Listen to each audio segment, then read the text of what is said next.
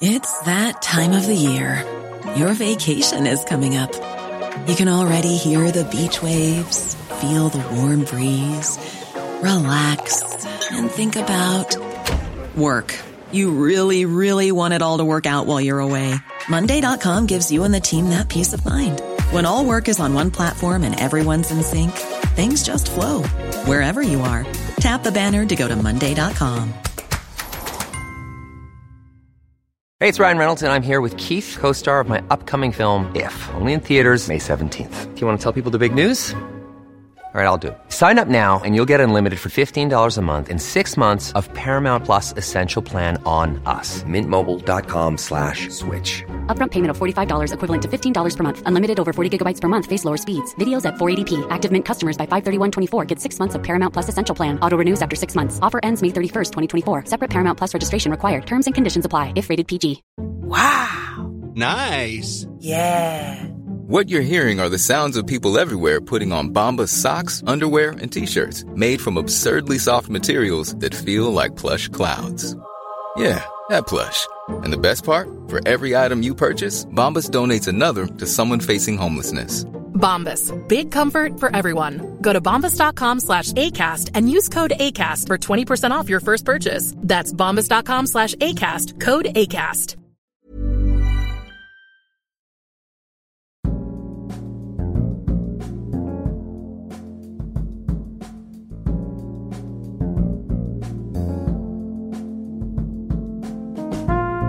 Hjärtligt välkommen till Dekonstruktiv kritik. Jag heter Aron Flam och avsnittet gästas av Ivar Arpi som talar länge och väl, dessvärre och irriterande nog avbruten av mig, om reaktionerna på Ivars och Anna-Karin Bindhams bok Genusdoktrinen i de större medierna.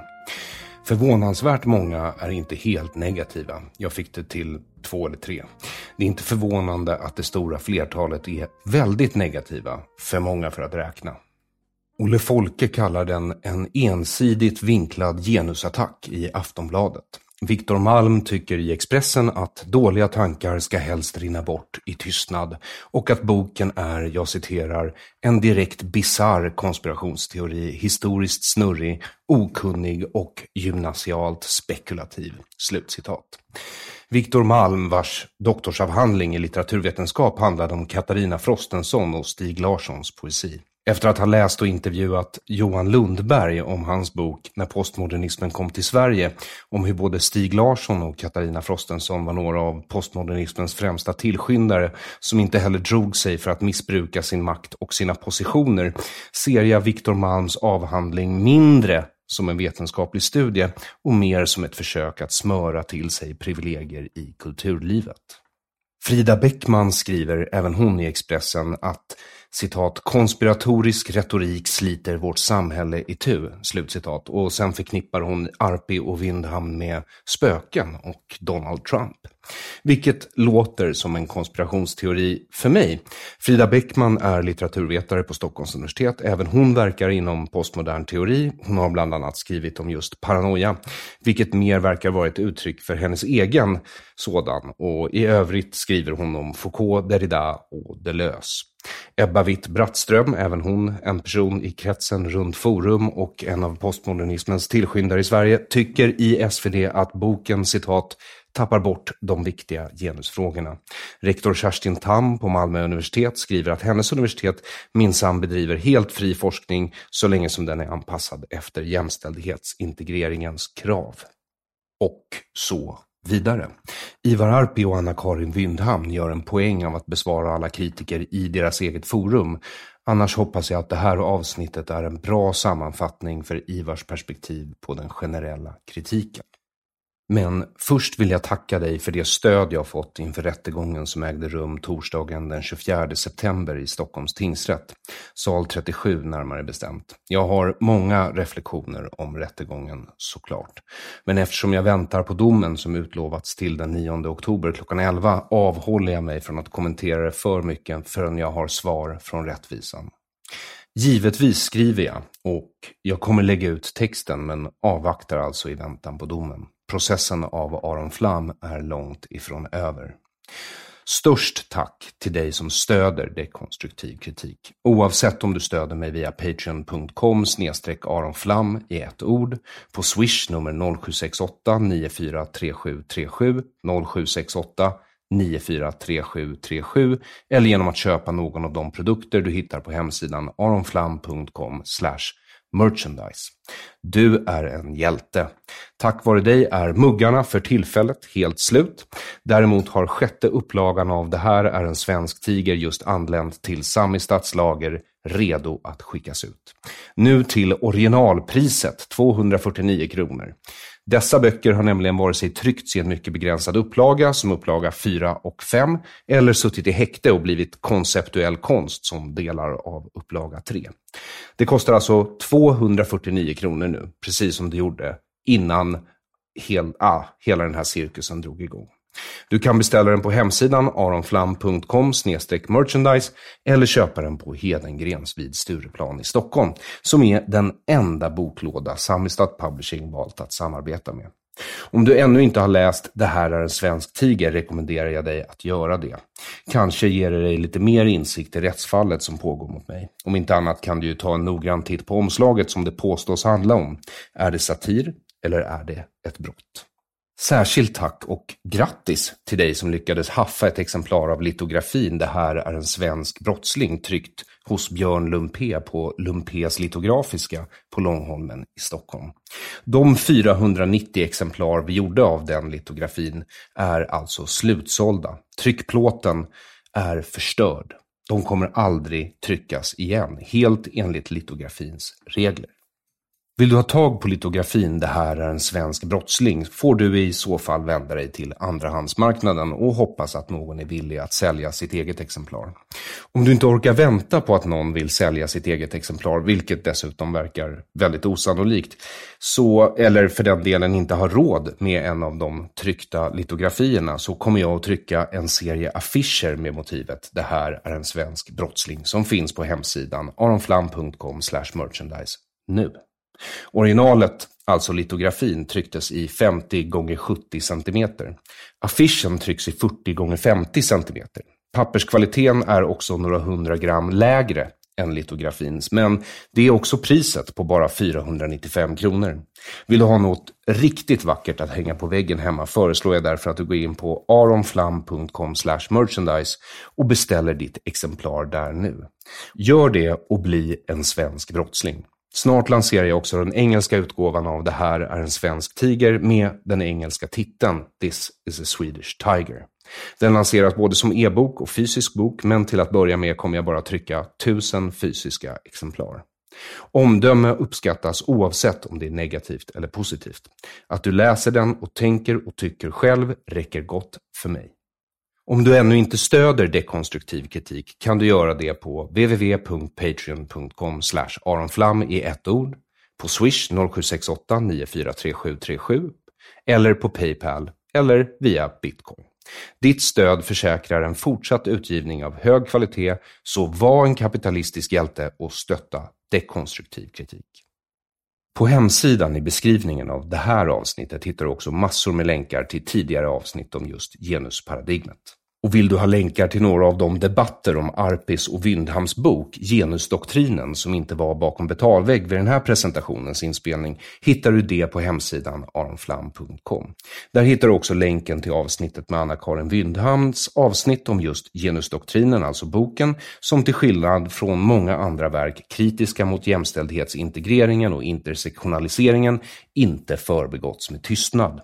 Jag rekommenderar dig verkligen att lyssna på avsnittet med Anna-Karin Windhamn. Anna-Karin är synnerligen pedagogisk på ett charmerande sätt. Och jag hoppas som sagt att det här avsnittet är en bra sammanfattning för Ivar Arpis perspektiv på den generella kritiken mot boken. När jag gör research upptäcker jag också att norska tidningar intresserat följer den svenska debatten om genusdoktrinen. Norge har redan gjort upp med den pseudovetenskap som kallar sig för genusvetenskap. Efter att Harald Ejas tv-serie Hjärnevask hade malts genom det norska rättssystemet och avgjorts till hans fördel så ströps plötsligt finansieringen till genusvetenskapen i Norge och det nordiska centrumet för genusvetenskap lades ner i Norge alltså. Vad som var kvar fick flytta till sekretariatet för genusstudier vid Göteborgs universitet. Det gjordes ingen större grej av det i norska tidningar och svepskäl angavs för den politiska kursomläggningen. Men resultatet är att Norge idag inte är jämställdhetsintegrerat till deras stora lycka. Vill du lyssna på avsnittet med Harald Eja så hittar du länk till det i beskrivningen av det här avsnittet på hemsidan aronflam.com i löpande text. Där hittar du också länkar till många av de avsnitt av dekonstruktiv kritik som handlar om den katastrof som genusvetenskapen ställer till med i institutioner av alla sorter i hela västvärlden. På många sätt är Sverige ground zero för den här ideologin med vår feministiska utrikespolitik och sekulärt evangeliska mission att frälsa världen med socialdemokratins gospel. Jag låter mig därför inte helt övertygas av Ivars hoppfullhet i vårt samtal. Oavsett vad så finns det ingen anledning att vila på sina lagrar. Stor skada har redan skett och är ännu pågående. Som Ivars och Anna-Karin Wyndhams egen bok konstaterar drar sig genusvansinnets förkunnare inte för att ljuga, spela oförstående eller gaslykta sina meningsmotståndare. Om du inte har läst genusdoktrinen rekommenderar jag den varmt. Den är genomarbetad och noga researchad och lika lättläst som upprörande. Det är andra gången som Ivar Arpi gästar Dekonstruktiv kritik. Första gången sändes 11 november 2017. Strax före Ivar Arpi och Anna-Karin Windham drog igång projektet med boken. När han nu återvänder är det en självsäkrare och mer erfaren Ivar Arpi. Samtalet spelades in via Skype så samtalet finns på video på min YouTube-kanal och på hemsidan aronflam.com om du hellre tittar och lyssnar än bara lyssnar. Inledningen är dock som vanligt bara jag och en mikrofon. Ingen bild, så spola förbi den om du ändå lyssnat så här långt på podden. Nu till samtalet med Ivar Arpi. Njut. Hjärtligt välkommen tillbaka till dekonstruktiv kritik i alla fall ska du vara Ivar Arpi. Tack! Kul att vara det... tillbaks. Ja, det var alltså i november 2017 som du var med senast. Det var precis i början av ditt eh, korståg mot eh, genusideologin. Just det. Det var då jag hade skrivit min artikelserie om, eh, som sen blev eh, den här boken. Ja, Men eh, exakt. du hade skrivit om första jag, jag tror inte ens att jag var klar med artikelserien när jag var hos dig. Utan det var ju liksom, jag hade skrivit några delar. Japp. Jag peppade dig lite vill jag i alla fall tro. Eller skällde på dig. Någon av de två. Men nu är den ute i alla fall. Ja, sen maj. Vi brukade säga, jag och Anna-Karin Windham som jag skrivit ihop med, att allting som är dåligt för Sverige är bra för oss eh, vad gäller boken. Men sen kom pandemin och då visade det sig att det fanns faktiskt saker som var dåligt för Sverige och var dåligt för oss. Eh, för att det var, vi fick inte, kunde inte lansera den som vanligt och vi har inte kunnat göra någon sån här föreläsningsturné och sånt där. Men, eh, men nu börjar det släppa lite i alla fall. Kommer ni ge er ut och föreläsa om den? Ja, vi har börjat så smått. och Eh, gör även digitala grejer eh, som vi gör nu. Eh, men att man har haft digitala föreläsningar och, och, och träffat eh, men det blir de här mindre sällskapen. Så, så träffar politiska partier, äh, träffar äh, universitetsrepresentanter och sånt där. Lite sånt har vi börjat göra nu. Och sen igår var vi på, um, på Heimdal i, i, här i Uppsala till exempel och föreläste för dem. Men det är lite att predika för kören, är det inte? Ja, där var det det. Absolut. Ja. Även om eh, vi hade blivit, vi blev faktiskt sågade i deras egen Heimdalstidning av recensenten som tyckte att vi, var, vi hade med för lite teori och för mycket liksom, konkreta exempel och sådär. Men eh, ja, det finns... Vårt svar på det var att vi helt enkelt vi, vi ville att boken skulle bli läst. Ja. jag förstår det. Och vi inte, jag har inte bjudit in dig den här gången för att diskutera boken, därför att din medförfattare var ju här för bara ett avsnitt sen och diskuterade den. Då gick vi igenom den grundligt. Bland annat, tycker jag i alla fall, uppehöll jag mig väldigt mycket vid eh, filosofin som ligger till grund för den praktik som nu förstör landet sedan några decennier. Eh, jag bjöd ju hit dig för att diskutera reaktionerna på eh, ert verk som har varit inte odelat positiva. Nej, det har varit ganska, vad ska man säga, vi hade inte förväntat oss någonting annat eh, än det vi har fått. Eh, det har ju både varit positivt och negativt. I, i, i, när de har skrivit om det i Danmark och Norge har det till största delen varit positivt. Eh, när har skrivit om det i Sverige har det till största delen varit positivt. Eh, men eh, när kultursidorna har skrivit eh, så har det varit negativt och de som har varit negativa var negativa eh, till artikelserien också i regel eh, och har varit negativa till mig på olika sätt. Eh, det som har varit förvånande har väl varit att ingen av dem som är, inget av de lärosäten eller myndigheter som är namngivna har känt sig manade att gå ut och svara i offentligheten. De, de enda som gick ut väldigt tidigt och med liksom hög svansföring det var Malmö universitet och eh, eh Kerstin Tam som skrev en debattartikel i Sydsvenskan. Vilket var lite... Det, det, står henne fritt givetvis så vi välkomnade det men eh, Malmö universitet finns inte med i, i boken och vi hade liksom inte med det de gör så att då fick vi en anledning att fördjupa granskningen och ta upp det i vår replik till henne. Hur gör, okay, hur gör man då på Malmö universitet? Mm. Eh, så hade, hade jag varit hennes så ska man säga, pressansvarig så hade jag sagt att vi, just, vi låter någon annan ta den kulan. Lunds universitet ligger precis intill. De är med i boken, låt dem ta den. Eh, men hon red ut på sin, eh, på sin höga häst där. Och sådär. Så det, men, men, men som sagt, det blev, det blev en chans för oss att svara. Eh, jag hade inte tänkt att börja med just Kerstin Tam, även om hon står med här i mina papper. Men eftersom du ändå tog upp henne, så vad avslöjade er vidare granskning av Malmö universitet då?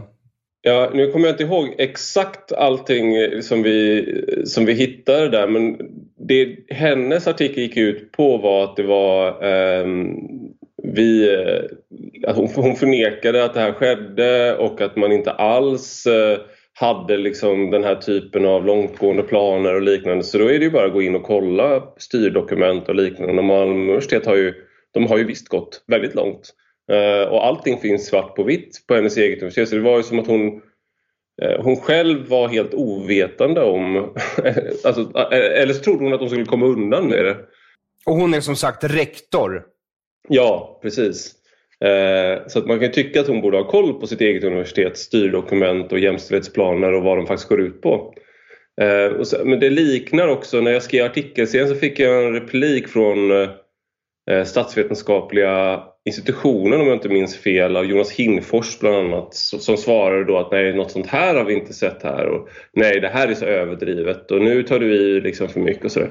Och då gick jag in och kollade vad de själva skrev på institutionen och på fakulteten på Göteborgs universitet och på samhällsvetenskapliga fakulteten och på statsvetenskapliga institutionen.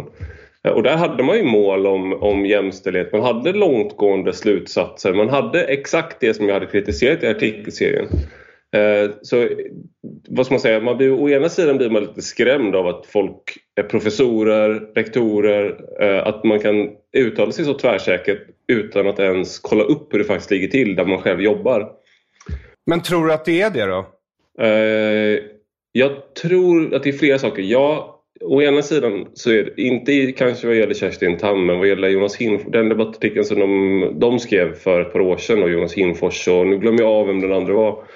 Eh, där kan det vara så att för att de då har en... Eh, det finns en... Eh, det gäller inte alla akademiker men ibland så finns en tendens att akademiker överskattar sin egen liksom, eh, kunnighet och underskattar andras kunnighet. Så då till exempel kommer jag som utifrån, kanske yngre, ledarskribent eh, och så skriver jag att det här sker. Eh, och då tycker de att nej men det här är alldeles för överdrivet. Det här är sån där populism eller något sånt där. Det är deras ryggmärgsreflex.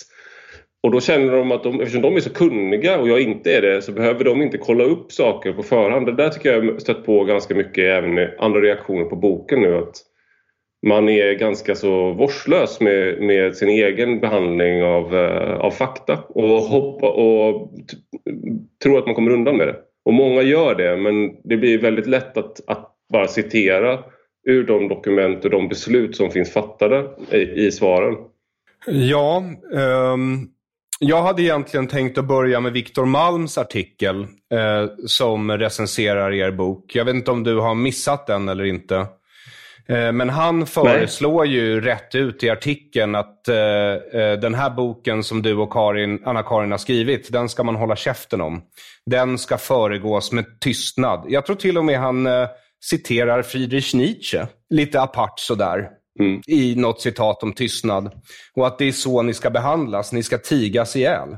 Var det så illa alltså? Det, var, för det var ju så många saker med den där, med den där recensionen. Eh, bland annat så smög han ju in eh, att vi var transfoba. Bara så här. Ja, Vilket ja. är då en, en, anklag, en anklagelse som... För det första så undrar jag vad det betyder. För att det verkar vara väldigt lätt. Till exempel J.K. Rowling just nu är ju, har ju liksom done the rounds på internet. Häromdagen så trendade J.K. Rowling is dead. Och det var hon ju inte, men det var ju det att folk hoppades att hon skulle dö. Eh, för att hon är då transfob. Och det är ju för att hon tror att det finns kvinnor. Eh, så, men det där smög han bara in liksom, och, utan kommentar och det där passerade ju då hans redaktörer också. Om det är Jens Liljestrand eller Karin Olsson som läste texten först, det vet jag inte. Han är ju själv redaktör. Så. Men det var ju, det var ju flera märkligheter i, det var ju så flera påståenden i den där recensionen som, eh, eh, om boken som var liksom han, det märktes att han redan hade bestämt sig på förhand vad han skulle tycka om boken. Sen så skrev han ju liksom att om den tar ju förvisso upp viktiga frågor men, men tyvärr så är det fel personer som skriver det. Och eh, de gör det på fel sätt så därför så ska man, eh, kan man ignorera den här boken ungefär. Eh, och just det där att och om man på allvar menar då, eh, å ena sidan kan det vara eh, en retorisk, retorisk metod att man säger att det tar upp viktiga frågor om politisk eh, styrning av forskning och av liksom hur vi kvotering på universiteten och liknande. Hur man perverterar meritokratin. Om man, om man menar det då att vi har gjort det varför nämner man inte eh, mer om det? Och varför är det liksom... Varför, är, varför vill man att man ska vara tyst om det då i så fall? Eh, det, det där har varit någonting återkommande. Han var, han var en av de första som skrev om boken men flera andra har skrivit likadant att det, det är viktiga frågor och det, man tar upp viktiga saker men sen så ha, ha, ha, Tyvärr så hinner man inte riktigt, eh, nu är texten slut, nu har jag inte fler tecken kvar så att nu, måste, nu kan jag inte säga på vilket sätt som de gör det. Eh, för då, om de skulle försöka själva då vara ärliga och säga vad, vad som var viktiga frågor och vad det var som var viktigt, då skulle de ju själva blotta sig för eh, kritik. Och det vill man inte göra. När det gäller just Viktor Malm så var ju han kritisk redan mot din artikelserie i SvD som låg till grund för genusdoktrinen. Eh, och jag vet inte hur bekant du är med Viktor Malms eh, övriga kulturgärning. Men han är i grunden litteraturvetare. Och ja. Eh, jag tror att han har skrivit en avhandling som heter Är det det som kallas postmodernism? En studie i Katarina Frostenson och Stig Larssons diktning. Och eh, jag publicerade ett avsnitt faktiskt idag samtidigt som vi spelar in det här med Johan Lundberg som just har skrivit en bok som heter När postmodernismen kom till Sverige. Jag nästan förutsätter att du har läst den. Jag har faktiskt inte hunnit läsa den än. ja, men, men, men jag har... Eh, jag, ja. För då kan jag berätta för dig att han eh, går på ett väldigt förtjänstfullt sätt igenom först den ideologiska grund som utgör då det vi kallar postmodernismen i Sverige i alla fall. För det, det är ju ett visst antal av postmodernismens företrädare som tas in i Sverige av eh, ja, vad ska man säga, kultur, stora svenska kulturverkare, eller de blev stora svenska kulturverkare just genom att föra in det i Sverige. Och eh, två av dem är just Katarina Frostenson och Stig Larsson. De var båda med i den här kretsen runt Forum med Horace Engdahl och Jean-Claude Arnault, som sen ledde till det vi skulle kunna kalla det lilla debaclet runt Svenska Akademin. Och Viktor Malm verkar ju vara ett, en lärjunge till dem, om man går in och tittar på vem han är och var han kommer ifrån. Han är i grunden litteraturvetare, han är ju inte biolog. Nej. Det jag tänker med, med eh, alltså Viktor Malm skrev ju å andra sidan, han skrev en intressant recension av, eh, av Johan Lund, den har jag läst, av Johan Lundbergs bok, som var ganska välvillig. Um, och det, det jag tror, som jag märkt i diskussioner med just Victor Malm, det är att han eh, och många andra... Det, diskussioner om postmodernism blir väldigt postmoderna väldigt fort. Eh, för att det finns ingen postmodernism, menar många postmoderna tänkare. Så att när du försöker att säga, det vill säga göra en, eh, en generellt påstående där du försöker klumpa ihop eller, eh, en viss riktning, då säger de att nej, nej, nej för då är ju man ju sig, rör man sig in då, om, om man tänker att postmodernismen lite förenklat var, jag kommer inte ihåg vem av dem var som sa det, men att det var en attack mot de stora berättelserna som marxism eller kristendom och sånt där.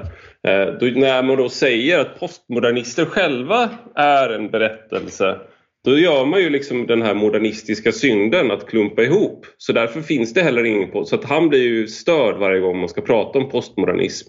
Eh, uppfattar jag det som. Och att man då om man inte gör det rättvisa på precis rätt sätt så blir Viktor Malm arg. Eh, och det där gäller väldigt många. Och det, så det har varit en av de vanliga kritik, liksom, eh, kritik. Det är kritik vi har fått från eh, eh Hynek Pallas och han har kritiserat eh, det finns sådana här grindväktare kring de här perspektiven där liksom, om, du inte, om du inte kan liksom, alla interna stridigheter inom postmodernismen och hur alla förhåller sig till varandra då får man inte säga att det finns någonting som heter postmodernism och man får inte heller liksom kritisera några av de idéerna.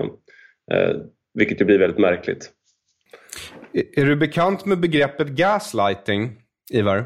Ja, um, och det där, är ju en, det där är ju någonting som vi i Sverige är experter på skulle jag säga. Vill du förklara det? Ja, ja, jag kan förklara det absolut. Det är när man... Det är till exempel eh, om någon skulle påstå att eh, alla Aron Flams lyssnare är nazister. Och då reagerar jag, säger du att jag är nazist? Och då säger de, nej det sa jag inte. Det är bara det att alla som lyssnar på dig och gillar dig är nazister. Jaha, mm. okej okay, vad konstigt. Så jag är en liberal humanist och individualist som gillar upplysning och sanning. Men alla som lyssnar på mig är av någon märklig anledning nazister. Okej. Okay. Mm. Eh, det är ett exempel. Man försöker helt enkelt driva folk till vansinne. Och det är väl det de tar till när tystnad inte längre funkar. Då förnekar de ju att det finns något som heter, du säger så här, ni, alltså de säger, många säger ju själva, vi, så här, det här är postmodernt, eller jag åberopar den här postmoderna tänkaren och tycker att han har rätt. Du säger, du är postmodernist, de säger, det finns ingen postmodernism. Mm. Och alla, alla ens försök att karaktärisera postmodernismen, om du är kritisk till den, är fel. För du måste bli, så det, det enda gången jag tror att man kan ha rätt i sin karaktäristik av postmodernismen är är om man är positiv. Eh, sen, kan jag, sen kan jag ju köpa då att det kan finnas grund kritik av postmodernismen och postmoderna tänkare. Det finns ju eh, mycket intressant som har kommit ur det som man kallar postmodernismen. Och jag menar, ta sån, om man tar fil, film, filmer och sånt där så finns det ju fantastiska filmer som är väldigt postmoderna i hur de ser på verkligheten. Ta Matrix till exempel som är väldigt lik nu vet jag att eh, Wachowski-systrarna, eh, de, de, som brukade vara Wachowski-bröderna men numera är Wachowski-systrarna.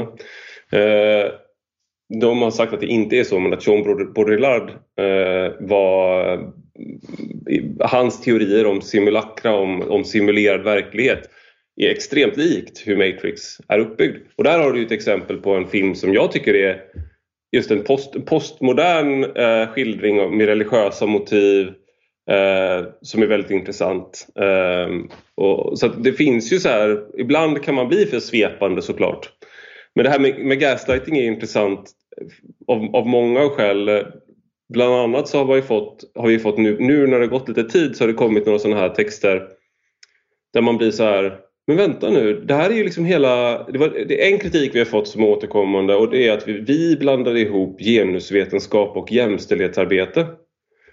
Och det där har nu flera så kritiker sagt och då undrar man ju så här, ah, har de verkligen läst boken eller har de läst någon, som, någon annan som har kritiserat oss för det och sen upprepar de den kritiken? För att hela premissen för vår bok är att det är två olika saker. Vi hade inte kunnat skriva den här boken om det inte var två olika saker eftersom vi båda två är för jämställdhet. Vi är för lika möjligheter och vi, är också ganska tydliga med att jämställdhetsintegrering som syfte, att du vill att det ska vara, du vill motverka diskriminering till exempel i alla organisationer och osaklig diskriminering på kön, basis av kön. Att det är något positivt att man, att man, att man ska arbeta så. Eh, och då så menar vi att män under täckmantel av det här goda arbetet så har man fört in väldigt radikala ideologiska perspektiv där man politiserar det här. Eh, och sen får man då kritik om att man har miss, missförstått, eh, liksom att, man, att man inte gör skillnad på det där. När det är liksom hela premissen för det man har gjort. Då blir man så här, har jag, är det jag som har liksom, har jag, har jag hållit på i två år med någonting och det är egentligen inte en bok jag skrivit utan det är bara som en eh, anamnes över min mentala sjukdom. Innan du går vidare, håll den där andra saken i huvudet. För när det gäller just det du pratar om nu, så undrar inte jag om det är så att de här människorna som är postmoderna, eller överhuvudtaget vänster, de behöver inte ens vara postmoderna. De ser inte skillnad på å ena sidan lika möjligheter och å andra sidan lika utfall. Utan de tänker per automatik att om man har lika möjligheter så måste det bli lika utfall. Därför att om det inte blir lika utfall så har man inte lika möjligheter. Och det beror på att de tror inte på sanning. De tror egentligen att allt är en social konstruktion. Så om man bara förstör de sociala konstruktionerna så borde vi alla vara som alla andra atomer i universum som inte ens, om man kan lite om fysik, så är alla atomer lika. Men, men, men alltså, förstår du vad jag menar? Sa du just att alla snöflingor är unika, fast på atomnivå? Nej, det, det, sa jag inte. Är du, är, du unik, är du en unik atom, Aron? Nej, jag är, är jag, är, jag är en, jag är en samling atomer som är unika för den typ av atomer de är. Men, men, ja, eh, en snöflinga ja. helt enkelt. Jag trodde inte att du skulle komma ut som en unik snöflinga i din egen podd men, eh, men jag är glad att vara här och bevittna det och vara med och, och förlösa dig in i ja. den här, den här Tack så mycket. Uh, jag, jag, är glad att det här samtalet är så glatt. För efter att ha läst er bok och Johans bok är jag precis lika förtvivlad som jag alltid brukar vara, men lite mer förtvivlad. Eh, och sen så skickade ju du mig, jag hade ju läst igenom så många av de här äh, recensionerna och reaktionerna snarare på er bok. För det är som du påpekar, de flesta verkar inte ha läst den. Eller så tolkar de er extremt illvilligt. Jag har ju läst den, så jag vet ju. Och då skickade du mig en artikel jag hade missat av Bengt äh, Westberg, Westerberg i tidningen Nu. Och det är ju ett skolexempel på det du just pratade om, om att inte kunna skilja på eh, jämställdhetsarbete och genusideologi. Och då är han mm. ändå en av de som var ytterst ansvariga för att implementera den här i Sverige, eller? Han var den som, eh, han var den som införde jämställdhetsintegreringen under Bildt-regeringen. så det, det, han är ju en av eh, arkitekterna bakom det här. Han är ju liksom en, en av, i högsta grad delaktig i, i att det ser ut som det gör i Sverige, har bidragit till det. Och sen har vi då haft moderater som eh, eh många i högern, det gäller ju, i synnerhet Sverige men även höger i, i många andra västländer där man helt enkelt man känner att man ligger under i vissa frågor så att man väljer liksom att ge, ge ifrån sig vissa frågor lite grann för att köpa sig frihet att sänka skatterna ungefär. Eh, och så har det varit lite med könsfrågan, det har varit lite så med ah, rasism, diskussioner om rasism ehm, och liknande. Att man, har liksom, man vill inte vara de här eh, vad heter det, man säger på Eng i, i England säger man att man vill inte vara nasty tories, att man vill bort från det. Eh, och i USA har man också försökt med, med, i perioder. Nu har man Nu har man gått i en annan riktning i USA, i Republikanska partiet. Och nu i Sverige så har Moderaterna vaknat upp i de här och Kristdemokraterna och, och Sverigedemokraterna. Men eh, då, på 90-talet och framåt och under Reinfeldt-åren och allt sånt där, då, då var det ju liksom vissa frågor där man helt enkelt man behövde alla godhet. Om man skulle ta, införa jobbskatteavdrag behövde man alla godhetspengar man kunde plocka. Så då gjorde man upp med Miljöpartiet om eh, migrationsfrågan och man släppte fram Folkpartiet eh, under Bildtregeringen vad gäller jämställdhet eh, och sen under alliansåren också. Alltså läser man alltså, Bengt Westerbergs en, artikel ja. om er så, så inser man ju väldigt snabbt att han kan omöjligen vara liberal. Han kan inte ha läst Mary Wollstonecraft. Han kan inte ha läst John Stuart Mills On Liberty. Han kan inte ha gjort det. För han förstår inte skillnaden på lika möjligheter och lika utfall. Förstår inte. Men alltså han... det framgår alldeles Nej. uppenbart. Så antingen ljuger han, eller så är han snudd på medicinskt efterbliven. Förlåt, det är mina ord, inte dina. Jag lägger inte dem i din mun. Men det är min åsikt. Och jag är beredd att döda för den åsikten. ja, han, han, är väl en, han representerar verkligen folkpartism, inte liberalism. För det är precis som du säger, han, han han är socialist i bemärkelsen att det ska vara ett lika utfall. Eh, och jag har väldigt svårt att se hur, hur man liksom ska särskilja det han säger i den här frågan då från eh, vad man säger vad gäller klass eller liknande. Varför ska man stanna vid kön då? Alltså, vad, vad är, var, om det inte finns några skillnader mellan människor, vilket han han menar ju då att vi tycker att jämställdhetsarbetet eh, måste rullas tillbaka eh, för, eh, liksom, att, för att vi tycker att de biologiska skillnaderna är så stora. I boken så tar vi upp att det finns en hel del som tyder på att det är en bättre hypotes att ha att det finns biologiska skillnader men vi tar också upp begränsningar i den hypotesen. Alltså att, att du inte kan förklara allting med biologi. Men alla sådana nyanser försvinner för honom. För att det viktiga för honom är att bevara det här projektet som pågår just nu. Det vi kallar genusdoktrinen som är liksom att, som du var inne på, allting är en social konstruktion. Könet är en social konstruktion. Så att när vi ser skillnaden mellan män och kvinnor så är det, då är det ett bevis på den här stora osynliga eh, könsmaktsordningen eller vilket ord man vill använda som gör, skapar de här skillnaderna som vi ser i utfall. Och så fort du då för in att det kan finnas biologiska skillnader någonstans eh, som får konsekvenser, då förstör du ju den hypotesen. För då, eh, då betyder det att du måste eh, utröna vilken skillnad, vad i en skillnad som är socialt konstruerat och vad som är biologiskt. För det är ju alltid en kombination.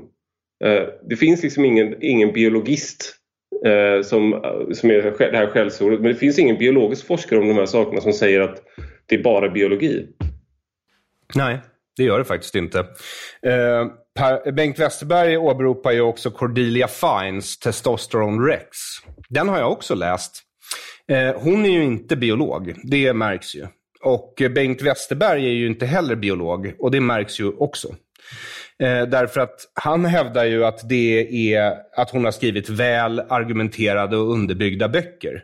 Men eh, alla biologer som är ärliga, om de får frågan, skulle ju säga att det här är ju helt fel. Hon, hon, hon förnekar ju i princip att kromosompar skulle ha, eh, att det inte skulle föreligga någon skillnad på dem. Jag skrev om den boken när den kom också och det var ju en, eh, det, det, eh, en intressant sak eh, med den var ju att hon i fotnoter erkänner att hon har, att hon har fel. Alltså att, eh, så att boken har med saker som motbevisar det hon säger. Så du, du lyfter upp en enskild fallstudie som visar att eh, testosteron påverkar ett djur på ett sätt och det är liksom en, en enskild studie.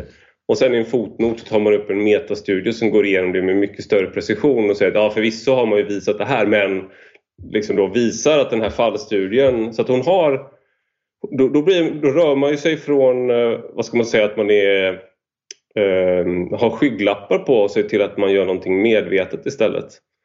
Eh, så, men det, där finns det ju en, en eh, intressant att man kan tänka sig att när vi pratar om kreationism till exempel eh, då, då, är vi ju de flesta av oss sekulära svenskar eller liksom eh, vet inte, mainstream kristna och mainstream religiösa tror inte att människan är skapad i Guds avbild i den bemärkelsen att vi är helt separata från djuren utan de flesta försöker hitta sätt att kombinera evolutionstanken med en gudstanke i så fall. Eh, men när det gäller kön då har vi någon, någonting sådär, eh, någon sån där tanke att men, just människan är, om vi då accepterar evolutionstanken så kollar vi oss runt i, något, i djurvärlden så finns det inget djur där det inte finns eh, könsskillnader. De är olika stora i olika arter eh, och ibland finns några undantag från regeln att, män, att, att hanarna är större än, än honorna inom, bland däggdjur och sådär. Men på det stora hela så finns det beteendeskillnader som är kopplade till testosteron och som är kopplade till vilket kön du har eh, inom djuren. Men just människor här så är vår hypotes då att det finns så små skillnader mellan människor, mellan könen att det inte får något utslag som helst på beteende, val och liknande.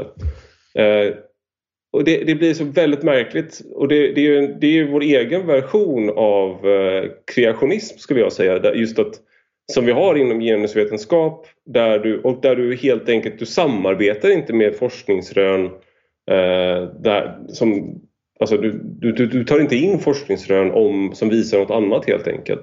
Och det här är då de människorna som sen sitter och gör utredningar till regeringen. Det här är de människorna som är ute på universiteten och på myndigheterna och berättar hur de ska se på kön. Det här är de människorna, det här är de perspektiven som man ska ta då. Eh, regeringen har bestämt att all forskning i Sverige ska ha ett genusperspektiv när det är tillämpligt. Eh, vilket är väldigt ofta enligt väldigt många. Eh, så, så det blir ju en det blir en väldigt märklig eh, kombination av att det, något av det mest ovetenskapliga och mest liksom, eh, eh oemottagliga för kritik vi har ska vara det som bestämmer allra, allra mest. Ja, men det blir ännu märkligare än så. Jag vet inte om du har läst Ebba Witt-Brattströms kommentar i din egen tidning, alltså Svenska Dagbladet, eh, på genusdoktrinen. Därför att det roliga, och det, nu är hon bara ett typexempel på någonting som märks i de flesta reaktioner på er bok. Och det är att det här är människor som jobbar med idéer. De är ju inte biologer, utan de är ju människor som jobbar med tankar och kultur. Och samtidigt så är mm. en återkommande attack på dig och Anna-Karin att Ja, men det, här, alltså, det är som att Anna-Karin Windhamn och Ivar Arpi förutsätter att idéer ska påverka verkligheten på något sätt. Och då undrar man ju, när Ebba Witt-Brattström har ägnat hela sitt liv åt att jobba med idéer, om hon tror att de inte påverkar verkligheten alls, varför har hon valt att ägna sitt liv åt dem? Om hon tror att de inte mm. spelar någon som helst roll, de här idéerna. För hon inleder med att säga Ivar Arpis och Anna-Karin Windhams genusdoktrinen är en bredsida mot jämställdhetsintegreringen i den svenska högskolan och mot genusvetenskapens relevans för forskningen. Det är en av regeringen styrd politisk agenda, hävdar de, med målet att påverka hela samhället. Och sen, i princip så avfärdar hon er eh, och säger att ja, men det här är ju bara dumheter. Det, sånt här spelar väl ingen roll. Det har väl ingen påverkan. Ja, det, var, det här är någonting som vi har varit eh, förvånade över. Och det är att det är så få som har sagt ja, nej, det här finns eh, och det är bra. Det behövs mer. Istället så säger man det finns inte och det är bra. Det, det, och den kombinationen är svår att få ihop. Alltså det, det, finns inte och det finns samtidigt och det är bra. Just så där, så det, där det hon inleder med är att det är, vi påstår att det är en styrd politisk agenda. Det där är också något som återkommit i fler reaktioner. Eh, att vi eh, i en annan text i, i Expressen av eh, oh, Frida Bäckman. Hon skrev eh, att, eh, att vi har en konspiratoriskt tänk.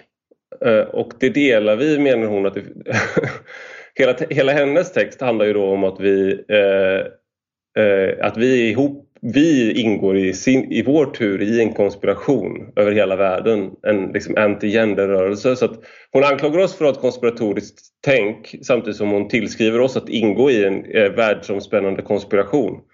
Eh, men i alla fall så handlar det där om att en konspiration och att vi påstår att det finns en agenda Eh, Eh, en konspiration för det första då, det, det är ju någonting som eh, när någonting sker bakom lyckta dörrar, där det är någonting som folk inte känner till men som egentligen till exempel att en temp, temp, som tempelriddarorden som egentligen styr regeringen. Det är en konspiration man kan tro på. Men om regeringen uttryckligen säger till universiteten att ni ska rekrytera så här många kvinnliga professorer till det här årtalet. Ni ska tillämpa de här, det här jämställdhetsmålet som vi ger er nu i vårt regleringsbrev till er. Och det är inte bara universiteten, det gäller myndigheter också. Det ska ni tillämpa. Och om man säger till alla forskningsråd i Sverige som är de som eh, fördelar eh, som merparten av alla forskningspengar att de ska instrueras, de forskarna som söker anslag, att de ska ha ett genusperspektiv i allt. Det är inte konspiration, det står ju svart på vitt. Och det, så det, blir, det blir väldigt märkligt det här med att vi, att vi avfärdas. Sen, sen är det en, en sak som man kan understryka är ju att det är inte bara någonting vi... Var ju, här var en kritik jag fick för eh, när jag skrev artikelserien och det var ju att okej, okay, vi ser de här dokumenten men i realiteten, vad händer? Så det var ju därför också vi har alla intervjuer och det är också därför vi har djupgranskat vissa fall för att visa hur går det till i realiteten. Eh, för att undvika det är det era kritiker kallar för anekdotisk bevisföring. För det har, ni, också, det har ni också fått en del kritik för. Att, så, men varför tar ni upp eh, enskilda fall? Det är ju bara, enst- det är bara olycksfall i arbetet, så att säga. Ja. Om, Frida Bäckmans artikel, det... eh, förlåt, jag vill bara säga att Frida Bäckmans artikel eh, hette “Konspiratorisk retorik sliter vårt samhälle i tu”. Och Frida Bäckman själv är inte biolog, såklart, eller statsvetare, såklart. Utan hon är eh, professor i komparativ litteratur och estetik. Det är hennes jobb. Och det, och det hon har försörjt sig på, det är att lura till sig forskningspengar så att hon ska kunna skriva saker som en bok om Gilles Deleuze eller Culture Control Critique, Allegories of Reading the Present, eller Between Desire and Pleasure, The Delusion Theory of Sexuality, eller Reconfiguring Subjectivity, Experimental Narrative and Delusion Immanence. Sådana saker ägnar sig Frida Bäckman för, åt, på, för våra skattepengar, Ivar. Ja, jag är ju då... Så här, jag tycker att... Jag har ju läst mycket sådana här grejer i, i mina studier eftersom jag har läst eh, sociologi bland annat eh, på universitetet. Och jag tycker att det, det är inget fel i att, i att, liksom, eh, i att det här finns. Problemet är att det har fått en särställning och att det har flyttat ut från till exempel litteraturvetenskapen till samhällsdebatten, till eh, där det har lagts in i politiken. Så, du, du, du, så det har liksom, om, om det hade varit så att genusvetenskap till exempel, att det fanns och att de utforskade och sådär men att de inte hade en särställning eh, då hade jag inte haft lika mycket problem med det. Och det är det här som är grejen. När folk har kritiserat postmodernism för låt oss säga 20 år sedan eller 30 år sedan när det kom Eh, och att man var så här, men vad kommer det här leda till om, om vi resonerar på det här sättet? Då finns ju bara makt kvar till exempel. Om ni tar bort, om ni dekonstruerar allting. Eh, och så kunde någon då säga inom högern till exempel om det var en högerperson som varnade de andra i högern. Hallå det här kommer inte bli bra. Säger okej okay, men vilken, liksom, hur stor påverkan har det här egentligen? Och då hade de kanske fog för det någonstans att säga så att ja det är dumt men låt oss nu fokusera på det väsentliga. Men som vi kan se då i, i, liksom, i hur våra myndigheter, universitet och eh, forskningsråd, hur det funkar. Då är ju de här människorna och de här idéerna eh, har ju kommit väldigt långt in i samhällskroppen. Så att det stannar ju inte på universitetet. Det stannar inte på Frida Beckmans institution, hennes texter.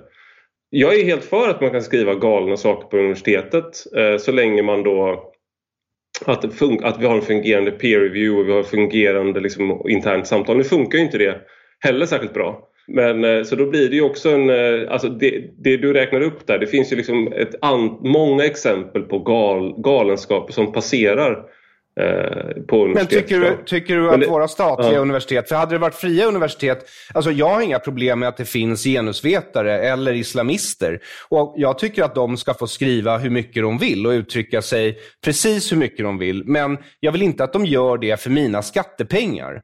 Om då Frida Bäckman var professor i islamism på Stockholms universitet, eller nazism, hade du då reagerat på samma sak? För som jag ser det så tillhör de här människorna en marxistisk totalitär ideologi.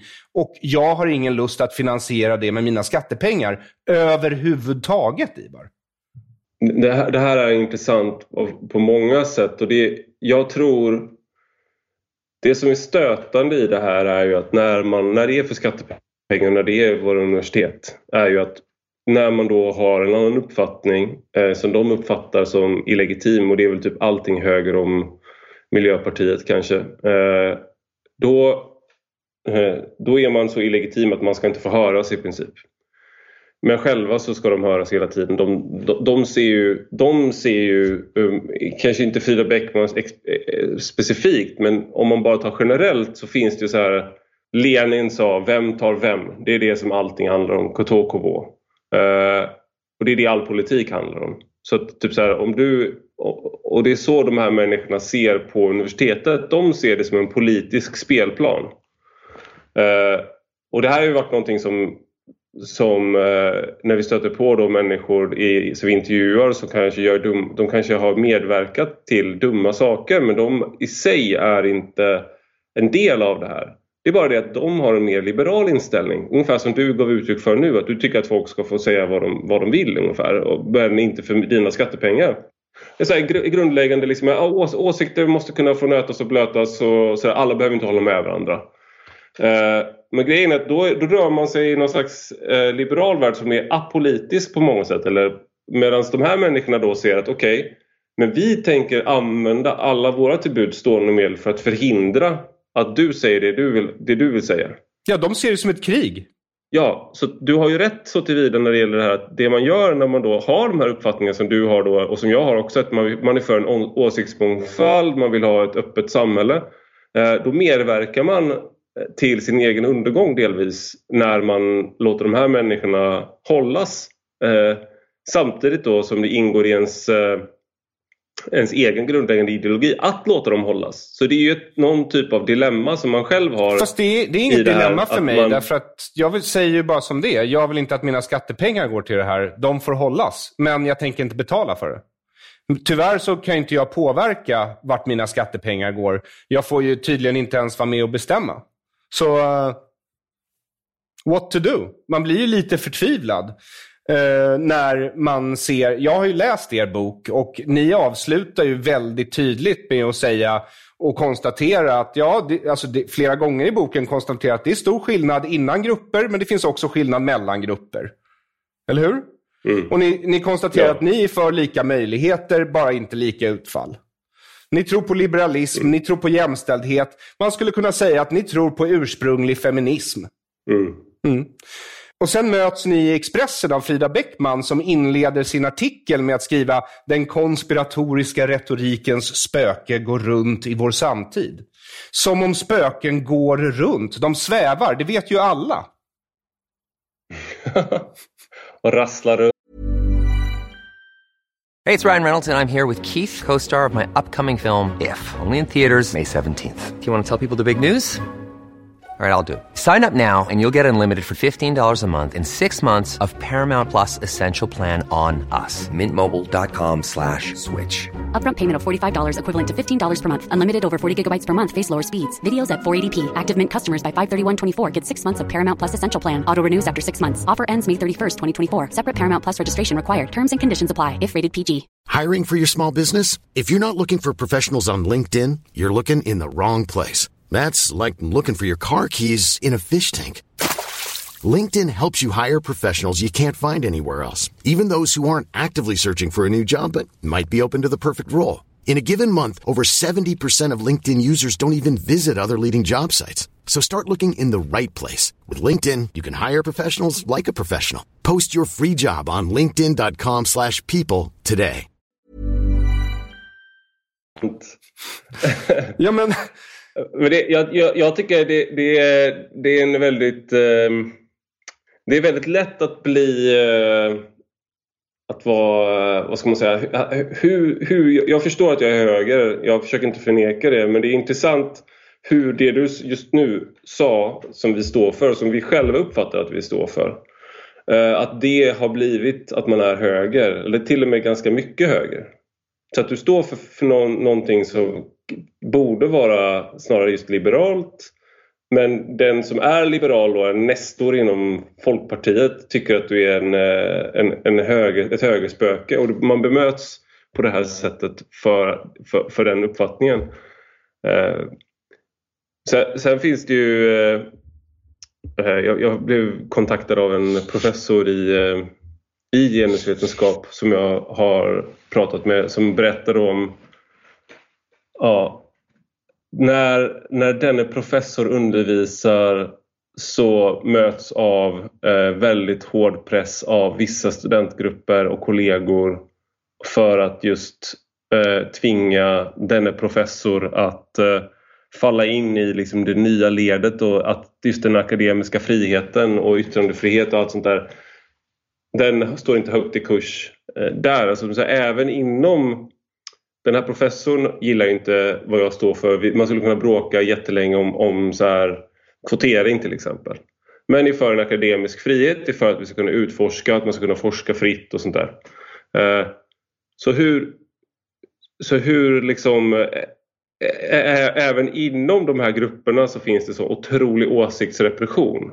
Eh, jag hoppas att det kommer leda till att man Eh, att fler liksom får upp ögonen för det här. Men jag har väl, det, det jag tror man kan, om man bara går till, går till man, hur vi avslutar boken och sånt där. Men att det finns ju saker man kan göra på en politisk nivå här. Du kan ju få, du kan ju lägga ner Jämställdhetsmyndigheten, Nationella sekretariatet för genusforskning till exempel. Bara som en början och ta bort uppdragen som de ska utföra. Du kan förändra vad jämställdhetsintegrering, in, vad som finns i det.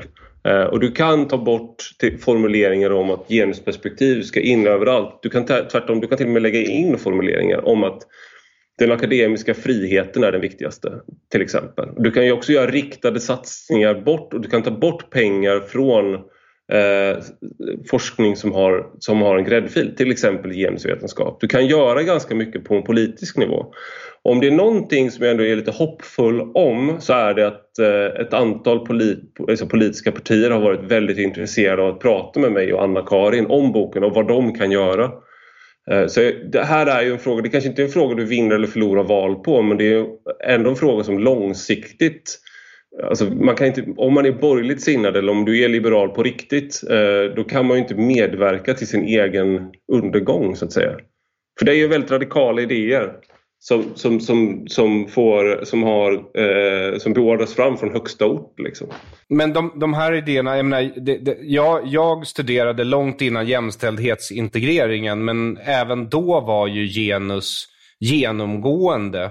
På filmvetenskapen till exempel, när jag läste på Filmhuset i Stockholm. Det var ju Tina Rosenberg som var eh, prefekt då. Så, så Eh, de har ju redan uppfostrat generationer i en totalitär ideologi. Eller som jag skulle vilja se det, i en aspekt av totalitär ideologi. För det här är ju marxism.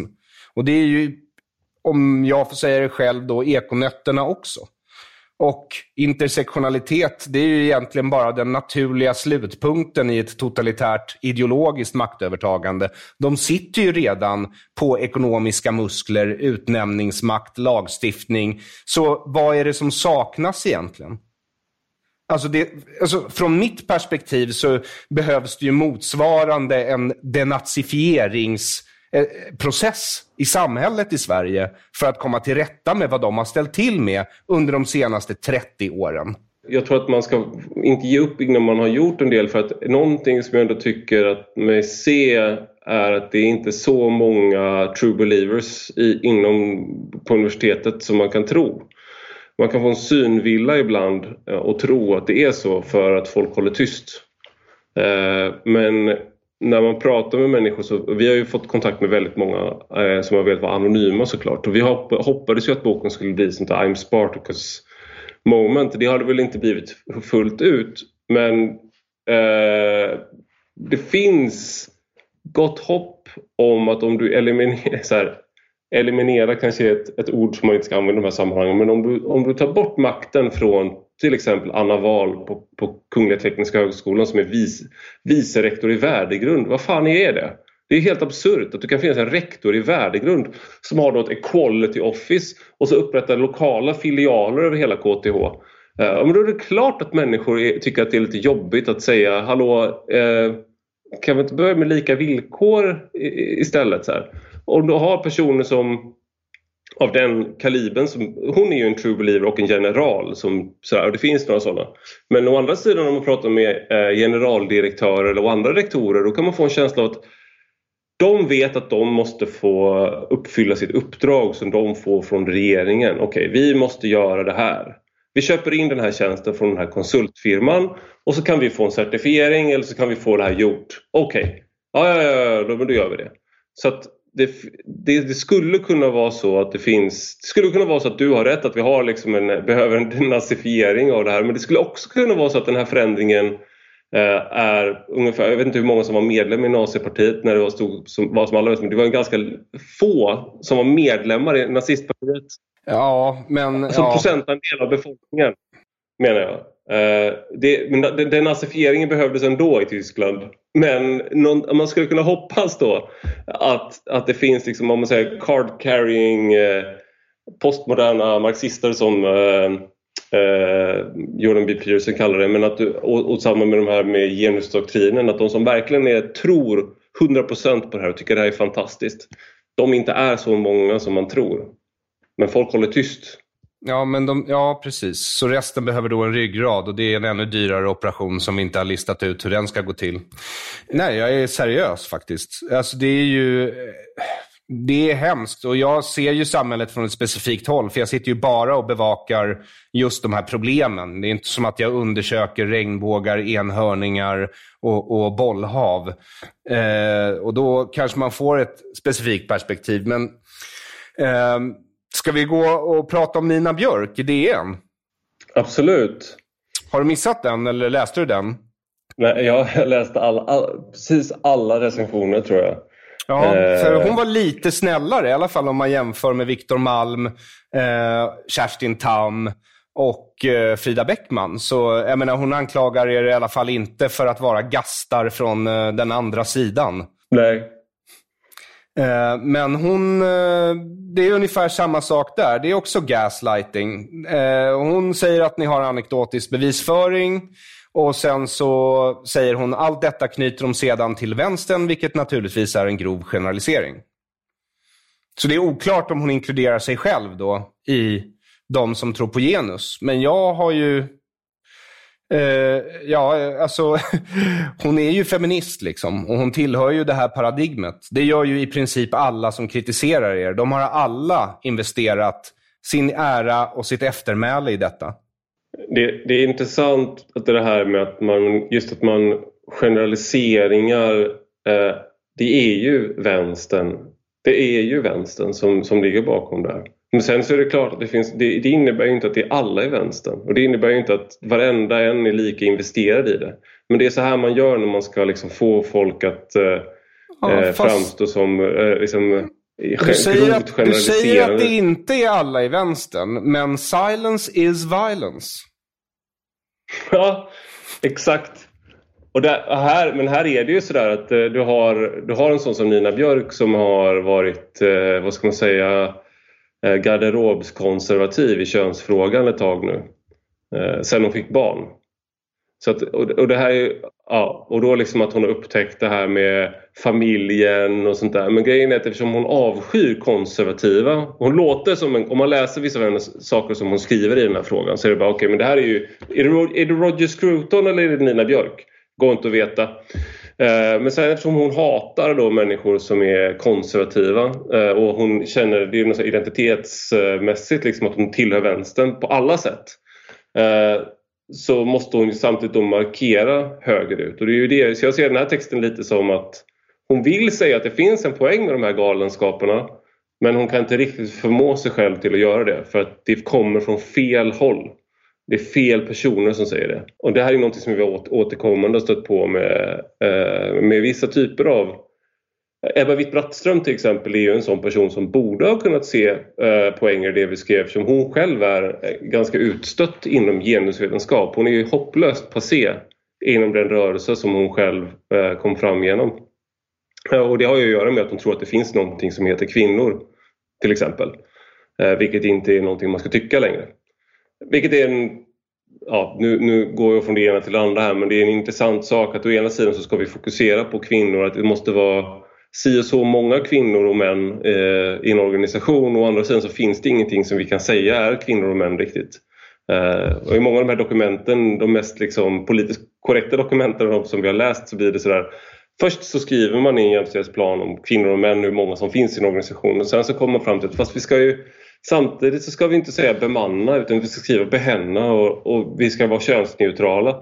Så man är helt, det finns en förvirring i, i det här som är, inte går riktigt att få ihop. Varför ska vi ge dem miljarder? Alltså jämställdhetsintegreringen har skett på minst 41 myndigheter vid min senaste räkning. Mm. Och alla de här ja. myndigheterna ska nu också intersektionaliseras. Det är mitt eget ord, men ja, av politiska kommissarier. Ja. Ja. Och om du är en rektor på ett universitet och ska, eh, och ditt ansvar, för det är så jag ser makt, att det är ett ansvar. Jag ser det inte som makt för maktens skull, utan det är ett ansvar för din uppgift. För dig själv, för dina medmänniskor. Ditt ansvar är att se till att akademin är fri. Och bara för att bli av med det då så viker du dig och så säger du, nej men det är klart regeringen ska få styra det här, vi köper en certifiering. Då har du ju misslyckats Ja. med ditt ansvar. Och då ska du inte vara rektor på ett universitet. Det här, du är inne på en intressant eh, sak och det är att folk aldrig blir av med jobbet i Sverige nästan. Så, så är du rektor så utses du av regeringen, du är myndighetschef. Eh, så att du, en regering kan sparka en rektor. En regering kan sparka generaldirektörer. Eh, och man kan göra sig av med människor som inte sköter sitt jobb. Eh, till, ta polisen som organisation. Det är liksom, ingen blir av med jobbet. Eh, fast liksom kriminaliteten eh, stiger och, och sådär. Men okej, kanske kan vara så att det är vissa av de här människorna i den organisationen, i polisen, som ska bli av med jobbet. Samma sak då på ett universitet. Om du är liksom en, en rektor som låter absurda saker ske, då kanske du inte ska vara kvar. Men det där är ju då en eh, fråga för förhoppningsvis eh, nästa regering. Att, eh, när man, om man lägger om de här sakerna, att man också, ibland så måste huvuden rulla för att det ska bli en förändring. För att du måste kanske statuera ett exempel också.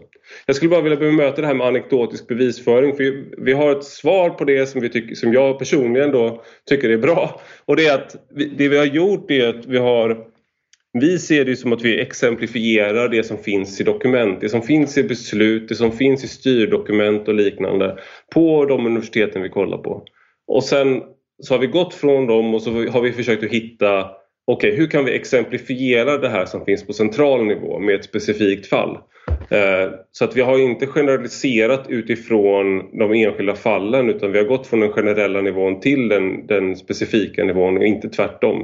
Och vi har haft fall som vi inte har kunnat Alltså man har inte kunnat styrka att det går och eh, inte kunnat hitta liksom kopplingen. Då har vi inte haft med det.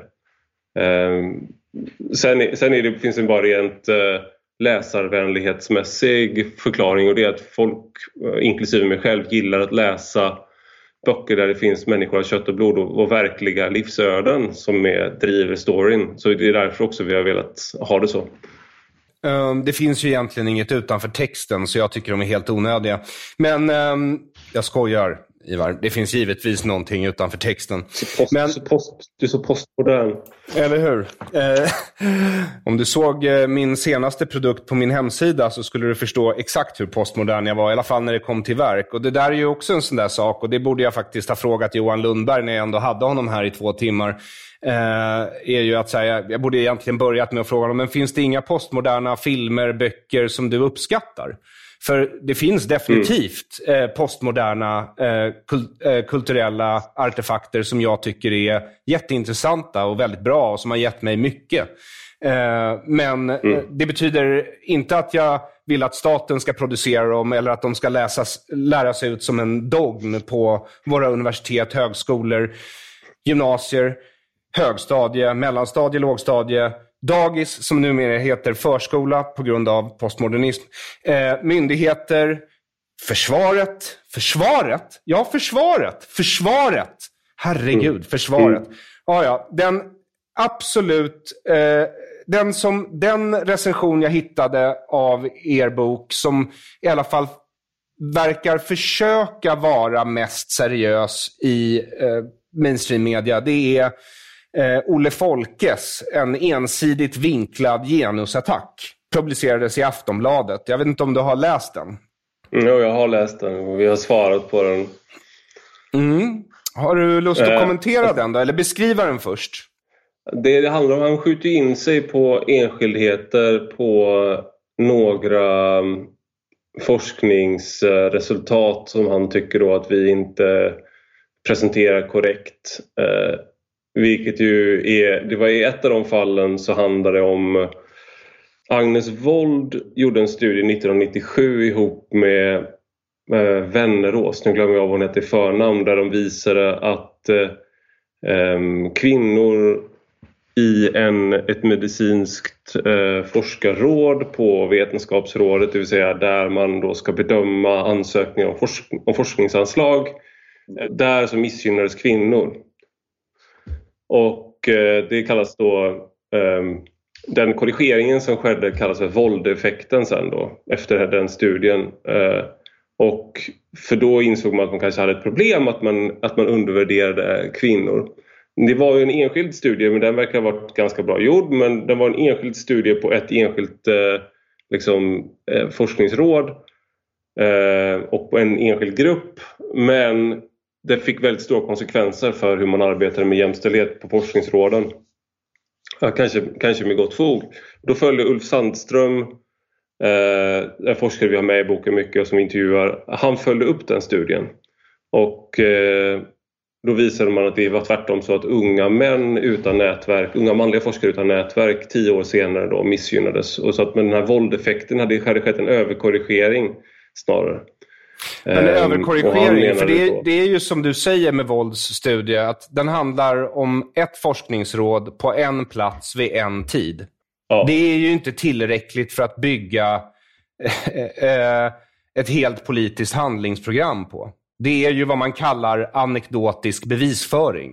Mm. Det är möjligt att hon hade rätt, men då måste man ju repetera den studien på alla forskningsråd. Det är precis och det, det här är ju en intressant sak också då var att Sandström har ju skrivit studier som eh, då folk älskar att referera till.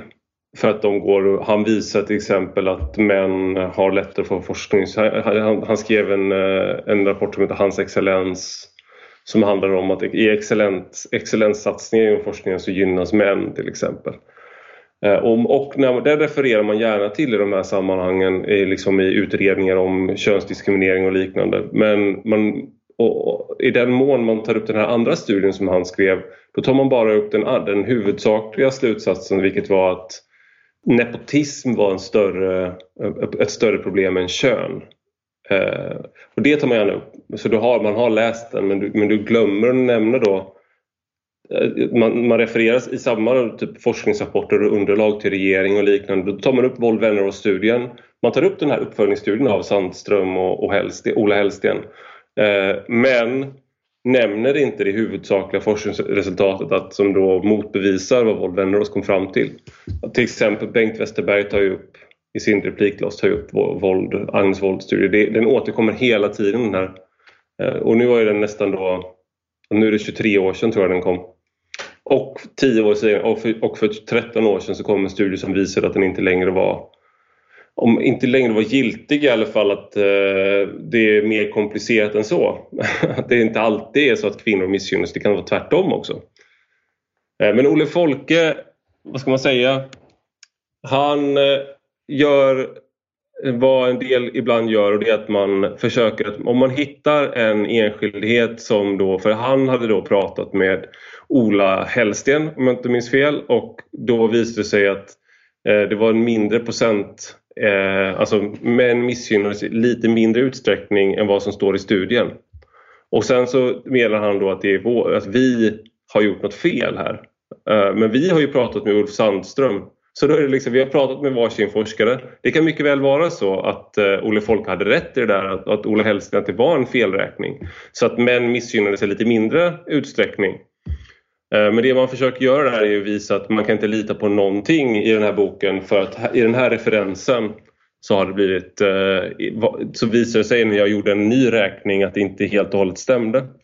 Och det funkar ju inte riktigt så. Vi har ju 400 70 referenser tror jag det är eller någonting. Liksom. Så att det, det är inte... Ja, då får man be om en errata-lista. Om, om man tycker att det saknas något eller borde korrigeras någonting. Du tror inte att det kan ha någonting att göra med att Olle Folke som till vardags sitter på statsvetenskapliga institutionen vid Uppsala universitet har skrivit och producerar väldigt mycket artiklar om just genus och eh, jämställdhet utifrån just de perspektiv ni kritiserar? Det kan mycket väl vara så. För just han har ju fokuserat väldigt mycket på kvotering och just att kvotering har han kommit fram till att eh, det leder till mer meritokrati. Eh, för att då innebär det att tidigare när du då har en, en formell meritokrati utan kvotering, då kvoteras ju män in informellt. Eh, så att när du har då en explicit kvotering av kvinnor så blir det meritokratin bättre för då får man bort mediokra män. Eh, och det här är ju någonting som återkommer i resonemang hos eh, många i boken att man ska bli av med mediokra män på olika sätt. Sen så att man inte liksom, eh, man bekymrar sig sällan om att ta reda på vilka de mediokra männen är och vilka de här då briljanta kvinnorna är. Utan det är bara som en hypotes, till exempel på Chalmers då, där vi har intervjuat, där har man ju haft på förslag att man ska köpa ut mediokra män eh, för att förbättra könsstatistiken och då kommer ju också meritokratin stärkas. Jag kan bara tänka mig om man sitter och är liksom en man som är 62 år och ägnar sitt liv åt forskning och så ska man liksom, kommer någon och bara ursäkta har du lust att bli utköpt här för vi har, eh, du är så medioker. Eh, det, kan, det är såklart att det kan stämma att folk är mediokra. Det ligger ju i själva ordet eh, liksom, att många, är ju, många av oss är mediokra. Eh, men eh, det, det, det, är ett absurt sätt att se på det där det liksom blir den här omvänd logik. Att du så här, istället för att kvotering på något sätt skulle vara skev så är kvotering det är bara en åtgärd för att, komma, för att förbättra meritokratin.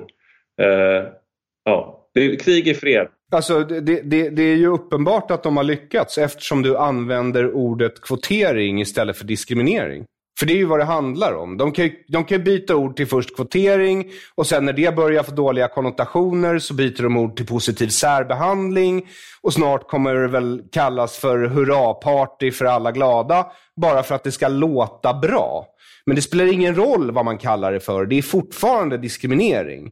Och jag vill jättegärna bli av med alla mediokra män. De stör mig lika mycket som underkvalificerade kvinnor. Men på grund av den politik som har förts så är det min första reaktion numera när jag ser en högt uppsatt kvinna. Precis som när jag ser en högt uppsatt politiskt tillsatt man. Att ja men du är inte kompetent. Du är bra på att slicka röv och sno pengar av mig. Mm det pågår ju hela tiden eh, saker. Men nu har vi ju på tidningar, har Ola Wong har ju pratade om det här i sitt sommarprat. Eh, att han har ju varit med om de här genusrobotarna som finns eh, runt om i, på tidningar i Sverige. Eh, och då där man räknar, snoppräknar helt enkelt. Där du ska då kolla i dina artiklar hur många kvin kvinnor respektive män du, du, nämner. Och han fick ju då en fatwa som de skrev, jag, det är inte jag som använder det ordet, de använder, den redaktören på Sydsvenskan som han ska, han använder själv det ordet, att det är en genusfatwa. Eh, där man skulle då, som utrikeskorre, han var ju i Kina då, så skulle man tänka på att man intervjuar jämnt antal kvinnor och män. Eh, så han hade bland annat en nyhet där som var att, eh, att eh, arbetsläger sluta, stängs ner i Kina men han hade intervjuat en kvinna om det, eller en man om det. Så då ville de inte ha nyheten för de behövde fler kvinnor. Så det var en hel nyhet. Så man kan tycka att arbetsläger i Kina är en stor grej och att man slutar med det. Men det här är ju någonting som finns på, på många tidningar. Det är ju liksom, finns ju på min egen tidning har Ola Wong skrivit om bland annat och, och, det finns ju på, på DN och liknande också. Och grejen är ju att det finns en märklighet här och det här gäller ju även i det vi, jag och Anna-Karin har skrivit om på universiteten. Att å ena sidan så inför man väldigt många sådana här saker. Där du håller på och räknar, där du håller på och är liksom, det är uppenbart kvotering, alltså av kurslitteratur, där det är kvotering av vilka du ska intervjua, vilka du ska ringa om du är journalist. Eh, där det handlar om val av forskningsämnen, eh, vem som ska få en tjänst, vem ska bli ny krönikör, vem ska bli ny ditten och datten. Samtidigt eh, som man inte berättar det utåt så mycket. Och jag tänker att om man då är en tidning till exempel, då borde man väl skryta om det. Alltså man borde väl skryta om att här, här på, på Sydsvenskan så har vi Sveriges mest jämställda nyheter. Här ska du veta att här tänker vi inte främst på sakinnehållet utan här tänker vi även på kön. För oss är det viktigt att det är 50-50. Alla intervjupersoner, att det är någonting man berättar för läsaren. Om det är så att man verkligen tror att det här är någonting som förbättrar produkten och det här är någonting som efterfrågas. Men egentligen så vet man ju indirekt, man vet även om man inte explicit säger det, så vet ju man på universitet, du vet på, på tidningar, du vet på myndigheter att det här är någonting som folk inte vill ha. De vill ha opartiskhet, de vill ha rättvis bedömning, de vill inte att deras kön ska ligga dem i fatet. Eh, och de vill att om, en, om de får, läser forskning så vill de att den forskningen, om den handlar om cancer, då ska det inte vara genusperspektiv som har stått i centrum utan det skulle vara själva cancertumören. Och samma sak med nyheter, att om du får en nyhet så ska det vara nyheten i sig, inte, att du inte har valt ut en forskare på, på, på grundval av kön. Det finns liksom en grundläggande kontrakt här. Så, man, så att å ena sidan så gör man väldigt många av de här sakerna. Å andra sidan så vill man inte riktigt skryta, man vill inte riktigt berätta det. Man är inte så stolt över det. Man är stolt över det internt och det är viktigt internt. Men i relation till medborgarna, till studenter, till läsare eh, så är man liksom så är man medveten om att det kanske inte är en så efterfrågad grej det här trots allt. Så hur många partier har ni pratat med hittills du och Anna-Karin? Eh, om man räknar bort Bengt Westerberg då Eh, så har vi pratat med fyra partier. Eh, och det är ju liksom de, det är de, borg, de borgerliga partierna som är intresserade framförallt. Um, och, och Sverigedemokraterna har också varit intresserade. De skriver motion, både Moderaterna och Sverigedemokraterna skriver motioner redan när artikelserien kom. Eh, så om man tänker sig att, att det blir någon slags regering med M, KD, SD, någon slags konstellation så finns det i alla fall gott hopp. Har jag gott hopp om. De, de, där har vi människor som förstår eh, problemet eh, och som förstår vad man kan göra åt problemet och vill göra någonting åt det. Hmm. Du tro, tror du de skulle lyssna på mina förslag om expropriering av socialisters egendomar och makt? Alltså, inte, jag är inte för expro, expropriering, det måste du förstå. Men jag vill visa dem hur fel det är. Uh, jag är osäker på exproprieringsstrategin, uh, det är intressant. Ett intressant spår. Tack så mycket. Jag, jag, kände att ni hoppade över det i boken, så jag ville bara kolla om det ja. ens fanns med på agendan. Men Anna-Karin verkade också på tok för snäll faktiskt. Hon, hon slog mig inte alls om det där konspiratoriska högerspöket och kanske Trumps illegitima avkomma som kunde, eh, kunde bistå mig i vad jag vill här i livet. Ni har också jämförts med eh, Orbans anhängare i Ungern. Mm. Det ligger ju närmare rent geografiskt i alla fall. Ja, men det är ju också gaslighting. De säger ju inte att ni är som Orban. De säger bara att det är sånt här som pågår i Orbans Ungern. Ja, och där var ju vårt svar var ju att vi, vi vill ju, eh, vi står på genusvetarna i Ungerns sida i det här. Vi tycker inte heller att man ska stänga ner eh, vi vill inte ha politisk styrning av forskning av, av, och av universiteten. Och det är det genusvetarna i Ungern protesterar mot. Och det är det människor protesterar mot i Sverige, mot genusvetenskap. Det är genusvet... Om man ska vara sån, så är det de här genusvetarna och reger vår regering, det är de som är lika Orban i det här. Det är inte vi. Vi är ju liksom, Anna-Karin är, är, är lektor på Göteborgs universitet och jag är ledarskribent. Vi är inte några makthavare i, i den bemärkelsen. Vi är, bara, vi, vi är makthavare i bemärkelsen att vi pratar väldigt mycket. Eh, men de människorna de sitter och lägger upp, de skriver propositioner, regleringsbrev och liknande. Så det är de som är lika Orban i det här avseendet. Sen har jag fått kritik från eh, folk som tycker att man är orättvis mot Orban när man säger så. Men om, om, man ska göra den liknelsen, om den ska göras överhuvudtaget så tycker jag att den borde gå åt andra hållet i så fall. Ja, och... Det är inte, jag, det... Som är, det är inte jag som är Hitler, det är de. ja, men om man nu gör den liknelsen. Och jag, jag, är, alltså jag tycker ju att eh, mycket av det som sker politiskt i Sverige, ja, under hela mitt liv i alla fall, eh, lutar i en extremt totalitär riktning. Sen är vi fortfarande ett rätt behagligt land, men jag ser det liksom alltid som att det är inte speciellt långt mellan att det är så här trevligt som det är nu. Och då tycker jag ändå inte det har varit särskilt trevligt de senaste 5-10 åren. Eh, till att det blir en jävla värre. Allt som krävs är att Morgan Johansson lyckas vrida åt kranarna. Uh, jag vad gäller woke och liksom den här postmodernismen och så, där, så tycker jag att det går åt rätt håll i Sverige på många sätt i alla fall. Att jag tycker att vad ska man säga, generation snöflinga eller vad man ska säga, det där ser inte jag så mycket av i Sverige. Jag tycker väldigt ofta att det är unga människor som är på jag tror min generation, och jag vet inte exakt hur gammal du är men jag fyller eh, 38 i år. Eh, jag tycker nog att mycket, vissa av de här vänstertendenserna och vissa av de här idéerna nog kanske var ännu värre när, när jag gick på universitetet. Det är ju det att de politikerna och de makthavarna som är högt upp i samhället de har väldigt radikala idéer. Där har man fått in väldigt mycket makt.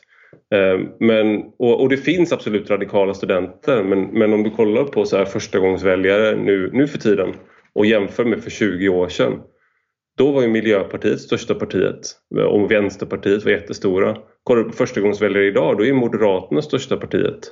Så att du har en helt annan... Eh, det finns i alla fall gott hopp om att vi inte har en sån generation av unga som finns i USA för där verkar det vara mycket mer av det här. Unga människor, studentprotester och allt det där och eh, Portland och liksom allt det där. Det där verkar inte finnas på samma sätt i Sverige. Nej. Men jag kan ha fel. Men jag har i alla fall, jag, jag försöker vara lite hoppfull där. Jag skulle bara vilja lägga till en sak om, eh, om eh, någonting som jag tyckte i de här reaktionerna eh, som jag tycker har varit slående och som är ofta i de här diskussionerna det är att du hittar eh, väldigt, folk säger väldigt extrema saker i de här diskussionerna och sen kritiserar man det och då får man tillbaks att så du tror inte på jämställdhet eller du tycker inte att kvinnor ska ha någon makt eller? Eller är du emot kvinnlig röst? Alltså man får tillbaks någonting som är så här helt absurt självklart för att det är jo, jo, det är jag visst för. Eh, då finns det James Lindsay heter han, han har skrivit en bok ihop med Helen Pluckrose. Det var de som gjorde den här Grievance Studies också. De kom ut med en bok eh, nu i somras ungefär samtidigt som vår kom ut som heter Cynical Theories. Eh, men han har i alla fall resonerat om det han kallar för Motten Bailey Strategy. Och en Motten Bailey för den som inte vet vad det är, då är det förr i tiden, tidig medeltid, så byggde man ofta en, då hade man en by med träpalissad och sen hade man ofta in till en kulle och där uppe på den kullen så fanns det en borg. Så sen om någon attackerade byn då kunde man retirera upp i borgen och så kunde man skjuta ner pilar på, eh, på de, de, som hade intagit byn. Och sen kunde man, så förtröttnade folk för det var svårt att ta över borgen och då kunde man gå ner i byn igen. Och nere i den här byn då, det är där de här galna teorierna finns. Och i borgen finns de lätt försvarade, de lätt försvarade utsagorna eller teorierna. Eh, till exempel man säger alla män är svin eller alla män är våldtäktsmän. Eller du säger att eh, eh, alla män, kill all men eller någonting. Alltså någonting som är helt uppenbart överdrivet. Eh, och du har, eller har helt galna teorier om eh, fat studies eller vad som helst. Liksom. Och sen får man kritik för det. Eh, eller till exempel att genusperspektiv ska in i allt. Eh, och då retirerar man upp i, i borgen och säger att men vi tycker det är viktigt med jämställdhet. Varför tycker inte du att det är viktigt med jämställdhet? Så man säger, men du, du sa ju alldeles nyss att man skulle döda alla män. Det var ju det jag sa, att jag tycker det är en absurd sak det du säger och, och jag tycker de här teorierna som du, som, du, som du har pratat om nu om kön, de är galna. Så här har det låtit, och, så får man, och då får man från borgen då som de har retirerat upp till att så här har det låtit sedan 1800-talet. Så fort kvinnor ska få några rättigheter så kommer det konservat en konservativ backlash. Eh, och då är det många som bara säger okej okay, men då, då, får man backa liksom. Folk fattar inte vad det är som sker. Och vad är det som sker? Ja, men det, det är den här strategin det är att du får ofta människor som inte ser att vara, nu, har, nu var det ganska nyligen där eh, Elsa Kugelberg skrev på DNs ledarsida. Jag tror det, det, är några andra som har skrivit i den här finliberala sfären eh, Eh, på Timbro och liknande eh, också om det här att identitetspolitik det är inte någonting dåligt utan det är ju bara att man utökar de rättigheterna som vita män har fått till andra grupper. Eh, och så tar man liksom exempel med Black Lives Matter till exempel. Då. Och då är det så helt uppenbart för alla som följer vad som händer i USA att ja, det finns en sån del i det här som har att göra med lika rättigheter. Men det finns väldigt mycket annat i Black Lives Matter som är helt bananas. Eh, och att man är liksom fullt ut socialister och att man är så här... Vill, man marxister? Säger, eh, marxister. Eh, och då, när man kritiserar det så får man då en sån här välmenande liberaler som säger att är du emot att svarta ska ha lika rättigheter? Så då går de in och liksom... Eh, de förstår inte att man måste... De går in och försvarar borgen åt Black Lives Matter så att säga. Och sen håller de här Black Lives Matter-personerna på ute i, den här, i, i Bailin då och kör sitt race och är så här Abolish the police och säger man ser du inte att de, ska, de, vill säga, de vill att polisen ska försvinna? Eh, och då får man som svar att det det handlar om här är att de vill se investeringar i social services och välfärden. Nej, det är inte det de säger. De säger att man ska ta bort polisen. Varför tycker du att svarta ska ha mindre välfärd? Alltså, så du, har, du hamnar hela tiden i så märkliga där eh, den, en ganska, man kom, de kommer undan med helt galna grejer. för att andra tror att det man pratar om det som sker i borgen då. Den, den positionen som faktiskt går att försvara. Gaslighting kallas det för. Och hans tanke är att du måste helt enkelt gå in, ta över borgen själv eh, och sen röjer du i bailin. Och liksom aldrig någonsin viker ner sig på att det här, de här galenskaperna ska få tillåtas. Så det gäller ju könsfrågan och det gäller ju liksom eh, alltså den galna antirasismen eh, som finns i, i, USA som har blivit en ny Ja, miljö. miljö är också ett jättebra exempel på det. Det är det nya. Det, nästa bok kommer väl heta Gröndoktrinen eller någonting. För nu kommer ju hållbarhetsintegreringen snabbt här. Ja, det är ju så här. Eh, jag, jag låter ju väldigt radikal, men jag sitter ju här i min källare och jag gör ju inte så mycket annat än poddar. Eh, möjligtvis någon rolig t-shirt då och då. Eh, och man blir ju förtvivlad, för det verkar ju som... Jag menar, man tycker ju till exempel att efter en bok som Ljusets fiender så borde vi sluta ge pengar till islamister. Men det har ju inte hänt. Förstår du vad jag menar? Och den snällaste reaktionen på din och Anna-Karins bok, den hittade jag, hör och häpna, på Public Service SVT. Eh, då det var, jag, inte, jag ska kolla här, det var Eh, per, per Andersson, ja, som är Kulturnyheternas litteraturkritiker, som faktiskt tyckte att ni hade några poänger. Men, och sen så säger han, men det är klart att man ska läsa den här boken kritiskt. Och, och jag tycker det är jättebra, för jag tycker nämligen man ska läsa alla böcker kritiskt. Men det är bara er bok man säger det om.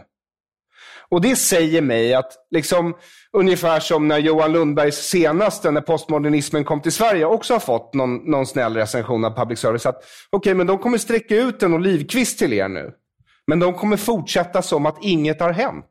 Och, och det är lite tröttsamt, därför att jag vill liksom inte betala till genusindoktrinering av barn eller Ibn Rushd eller Hamas i Gaza. Jag är helt okej okay med ekonomisk omfördelning när det gäller armé eller riktig utbildning och vetenskap eller vägar och kärnkraftverk. Men alltså, det är ju inte dit pengarna går. Och då betalar vi ju ändå några av världens högsta skatter, Ivar. Det här är en, eh, det här är en större fråga än eh, sådär. Jag, jag, vad ska ja, man säga? jag har ju på tråden så sällan. ja, men när det gäller islamism, där, där har det ju hänt eh, eh, saker i alla fall och där tror jag ju liksom eh, eh där, där har det ju rört på sig. Jag kommer alltså. ihåg när jag skrev om Ibn Rushd, ja, men när jag skrev om Ibn Rushd 2013 i samband med eh, Ljusets fiender av eh, Johan Lundberg. Då var det ju väldigt många som sa nej Ibn Rushd, men de är väl, fi, det är väl fina människor. Och idag så är det liksom, det finns inte riktigt det där. Och samma sak med att Sveriges unga muslimer då, då var de liksom så här en så här rumsrent att ha dem i, i eh, eh, vad heter det? Rashid Musa hette han eh, bland annat. Eh, han heter fortfarande så. Ordförande. Ha, ha, ja. Eh, han, han var ju liksom i SVT och han var ju överallt eh, och, och sådär. Och då var de ståndpunkterna som han sa då, det var liksom helt, helt normalt. Idag efter, efter det andra terrordådet på Drottninggatan eh, så och IS så har det faktiskt det har hänt saker i den här frågan. Jag är mer bekymrad över det här med post, postmodernismen och att, att man liksom eh, att vissa av de här idéerna om kön och trans och sånt där, det finns liksom ingen motkraft riktigt. Eh, på ett sätt. Alltså jag, är mer bekym jag är mer bekymrad över att det kommer ske dödsfall på grund av islamismen och det är ju ett större hot på många sätt. Men om man kollar även inom Socialdemokraterna har det hänt saker i den frågan. Fast, alltså jag, vet, jag, är inte helt säker på att du har rätt. De, de, har, de har slutat skryta om det och det är liksom inte lika accepterat i offentligheten. Men när Peter Eriksson som sitter i regeringen går ut och anslår 1,5 miljarder per år till Hamas i Gaza. Då är ju, mm. alltså verkligheten på marken är ju business as fucking usual.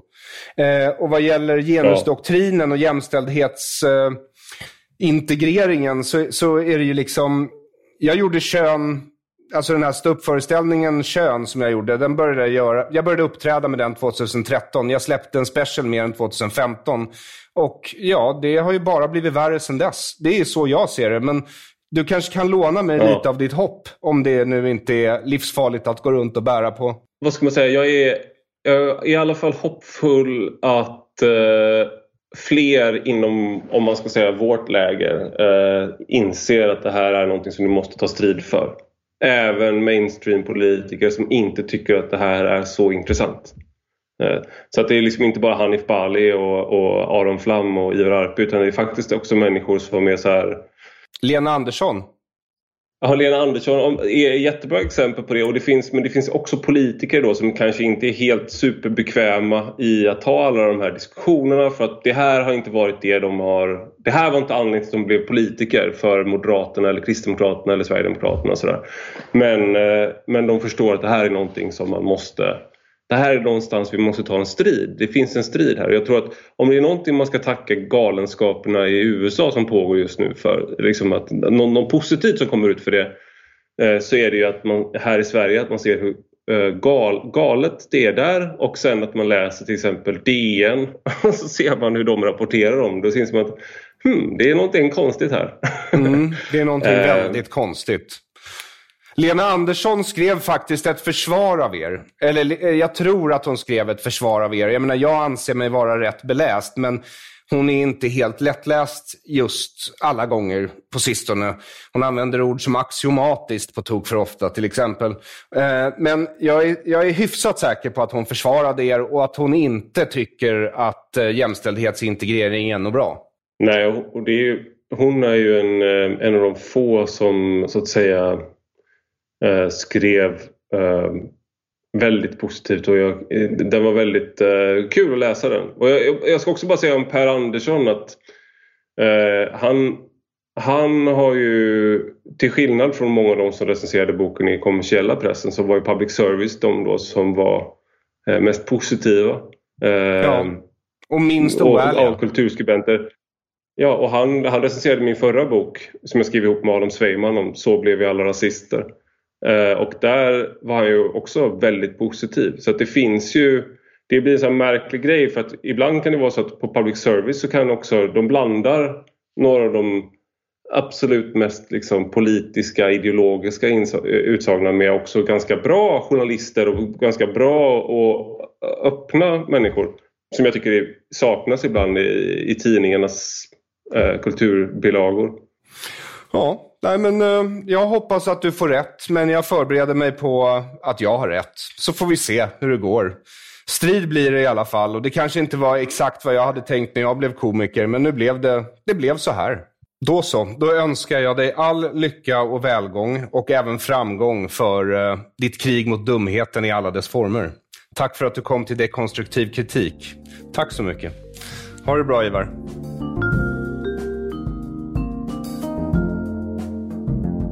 Tack för att du har lyssnat på Dekonstruktiv kritik. Avsnittet gästades av Ivar Arpi och vi talade om reaktionerna på hans och Anna-Karin Wyndhams bok Genusdoktrinen som du hittar länk till i beskrivningen av det här avsnittet på hemsidan aronflam.com. Länk dit hittar du som vanligt i beskrivningen av det här avsnittet oavsett vilken plattform du lyssnar på.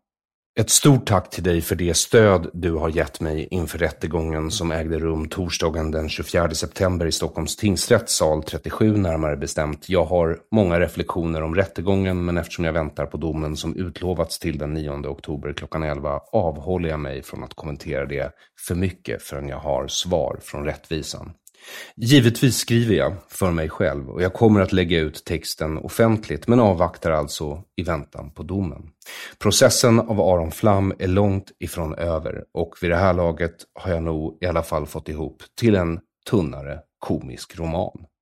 Störst tack till dig som stöder dekonstruktiv kritik och det gäller oavsett om du stöder mig via patreon.com aronflam i ett ord, på swish nummer 0768 9437 37 0768 943737 eller genom att köpa någon av de produkter som du hittar på hemsidan aronflam.com merchandise. Du är en hjälte. Tack vare dig är muggarna för tillfället slut och vi väntar på nya. Jag funderar på att istället för de klassiska muggarna börja göra termosmuggar som håller bättre. Däremot har sjätte upplagan av Det här är en svensk tiger, boken, alltså just anlänt till Samme stadslager och är nu redo att skickas ut till dig som beställt ett exemplar. Och nu är det alltså originalpriset 249 kronor som gäller. De här böckerna har nämligen vare sig tryckts i en mycket begränsad upplaga som upplaga 4 och 5, censurupplagan, eller suttit i häkte som delar av upplaga 3 och alltså blivit konceptuell konst till priset 795 kronor. Nu kostar sjätte upplagan av det här är en svensk tiger exakt lika mycket som den gjorde innan hela den här cirkusen drogs igång. 249 kronor alltså. Du kan beställa den på hemsidan aronflam.com merchandise eller köpa den på exklusiva bokhandeln Hedengrens vid Stureplan i Stockholm. Det är den enda boklåda som Samistat Publishing valt att samarbeta med. Om du ännu inte har läst Det här är en svensk tiger rekommenderar jag dig att göra det. Kanske ger det dig lite mer insikt i rättsfallet som pågår mot mig. Om inte annat kan du ju ta en noggrann titt på omslaget som det påstås handla om. Är det satir eller är det ett brott? Särskilt tack och grattis vill jag också rikta till dig som lyckades haffa ett exemplar av litografin Det här är en svensk brottsling. De 490 exemplaren som trycktes är nu slutsålda och tryckplåten är förstörd. Helt i enlighet med litografins regler. De kommer aldrig att tryckas igen. Vill du ha tag på litografin, det här är en svensk brottsling tryckt av Björn Lumpé på Lumpés litografiska där alla stora svenska konstnärer trycker sina verk, får du i så fall vända dig till andrahandsmarknaden och hoppas på att någon ångrar sig och vill sälja sitt eget exemplar där. Inte särskilt sannolikt, för det är en väldigt, väldigt snygg litografi. Och om du inte orkar vänta på att någon ångrar sig eller inte hade råd med litografin så trycker jag en serie affischer med motivet Det här är en svensk brottsling som finns på hemsidan aronflam.com nu. Originalet trycktes i 50 x 70 cm. Affischen trycks i bara 40 gånger 50 cm. Papperskvaliteten är också några hundra gram lägre än litografin, men det är också priset på endast 495 kronor. Vill du ha något riktigt vackert att hänga på väggen hemma föreslår jag därför att du går in på aronflam.com merchandise och beställer ditt exemplar där nu. Snart lanseras som sagt också den engelska utgåvan av Det här är en svensk tiger med den engelska titeln This is a Swedish Tiger. Den kommer lanseras både som e-bok och fysisk bok, men till att börja med kommer jag bara trycka den engelska boken i tusen fysiska exemplar. Omdöme uppskattas på de plattformar jag laddar upp den engelska e-boken till, oavsett om det är negativt eller positivt. Att du läser den och tänker och tycker själv räcker gott för mig. Det är det viktigaste. Tänka, tycka själv. Och sen så måste du ju läsa och titta på andra så att du får något att tänka och tycka om. Om du ännu inte stödjer dekonstruktiv kritik kan du göra det på www.patreon.com aronflam i ett ord. På Swish 0768 943737, på Paypal eller via bitcoin. Ditt stöd försäkrar en fortsatt utgivning av hög kvalitet så var en kapitalistisk hjälte och stötta dekonstruktiv kritik. Jag heter Aron Flam. Till nästa gång, ha en god tidsenhet.